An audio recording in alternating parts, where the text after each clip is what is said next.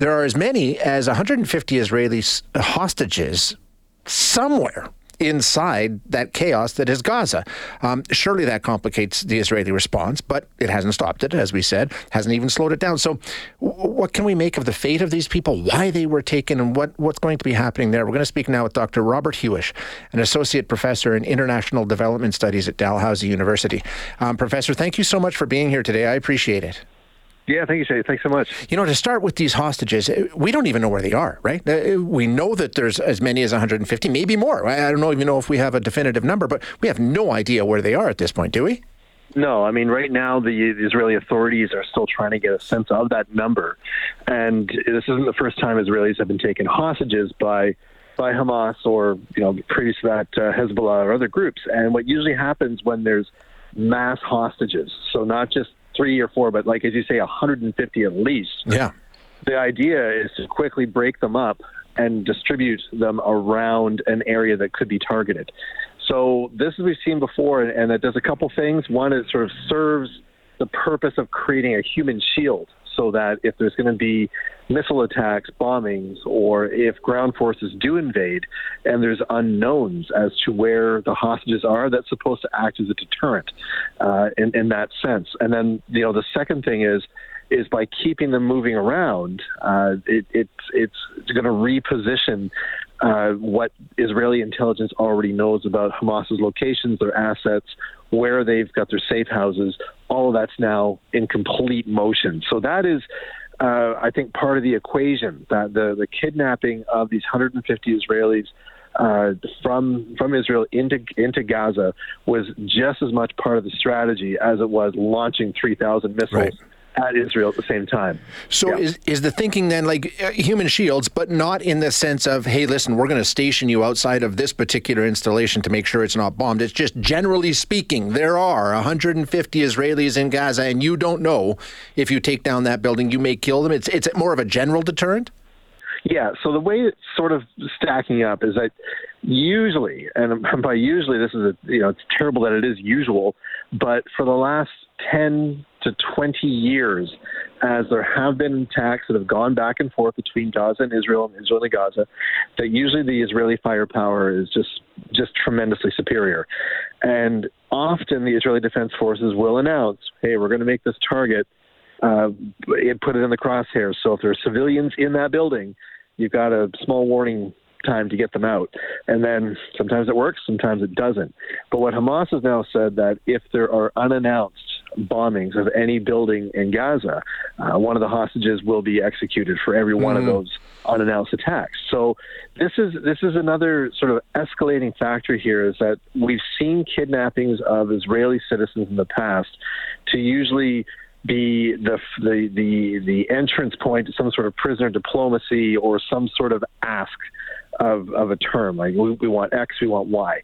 This again is is different because it's moving the hostages from being a bargaining chip to a defense tool, and that we're not used to. And I think Hamas has got some level of confidence uh, to say that it's going to continue on and will be able to survive this war right now. So they're they're using these hostages not in any way to bargain. They have no interest in that. Uh, no. There's officials from Qatar yeah. who even tried to say, "Hey, we think we can get these 36 Palestinian uh, women and children out of Israel if you're willing to trade them up." Nope, that's not part of it. So if these hostages are indeed a defense strategy, and then that means that Hamas is continuing to have access to resources that'll let them continue this aggression. So far, it hasn't worked, though, has it? I mean, if, if they were hoping that it would serve as some sort of deterrent, I can't see it. Uh, it. it. looks like Israel is is carrying out their operations unabated. They're not worried about anything. It doesn't appear. No, I mean, with the Israeli Defense Forces, the things that they're particularly trained on is to uh, is to do aerial assaults into into Gaza, to prepare for land invasion into Gaza, and then to ever uh, you know go into uh, to defend territory around Syria or Lebanon. That's actually what the defense forces is primarily geared towards. So this is something that's in their playbook. This is in their arsenal, and they're really prepared for it. Uh, why, why Hamas is, is is trying to instigate the battle in this way is absolutely curious because the timing of it is questionable. Why here? Why now? and the, the the the scale of it is also something to be taken into consideration. But there's no there's no end plan. There's no exit strategy for this, and this is where I think in the next few days we are going to see the the images, like you said, of the destruction of buildings and the, the shock and awe of the buildings going up and the bombs, moving over towards the humanitarian crisis that's going to start breaking out pretty yeah. soon. As this complete blockade is in place, it's now going to uh, target more food supplies. Clean water and energy are all going to start to be in short supply in Gaza. And, and in my mind, like what doesn't make any sense about this is that Gaza was already well embargoed, one of the most heavily embargoed areas in the blockaded in, in the world, and yet Hamas continued to get weapons in. And I'm not sure what the strategy is behind targeting water, food, medicine, electricity as a means of preventing more weapons and more attacks coming over. That just doesn't make sense. Um, I, I, spoke with Chuck Freilich yesterday, who uh, is at Columbia University, but he used to serve. He was a national security advisor in Israel. We were talking about the hostage situation, and he said he thinks um, possibly, and he and he said, and I recognize the the horrific nature of what I'm saying. The Israeli government. It's not that they aren't concerned, but they can't be. Um, that that can't be a barrier to their operation. I mean, it has to be part of their calculation as to what they're doing. And it would appear, though, as they've made a decision that, unfortunately, that that might just be the way that it goes. Yeah, and, and already in the early days of it, we've seen uh, loss of life uh, take place with hostages. There's videos that yeah. have emerged that have confirmed that. And you know, is it is it now in a situation where the the primary force is to try to to go at Hamas and to break it down, as opposed to recover Israeli citizens? Now, that if that is the case, if that is exactly what's happening right now, then that is a shift from previous times when Israelis have been have been uh, captured. You go back to Entebbe in Uganda. You think about TWA flight uh, 847 that was hijacked out of Greece in 1985, uh, or the, thir- uh, the the three 13 year olds who were who were kidnapped in 2014. I mean, the the goal was recovery recovery of people living. Yeah. Right? And now, yeah. if it's if we're looking at some sort of a chessboard that is is is is seeing these 150 hostages as another part of the equation in pummeling Hamas, that's different. That's a that's a different tone from the Israeli security forces that we haven't heard in the past. Somebody's wrong, obviously, either the Israelis or Hamas. Like you say, Hamas seems to have some sort of future plans here, which seems mind-boggling to me based on what we're seeing out of Israel. Um, how do you think this? Where does this go, Doctor? I mean, do, well, any can, can we even hazard a guess?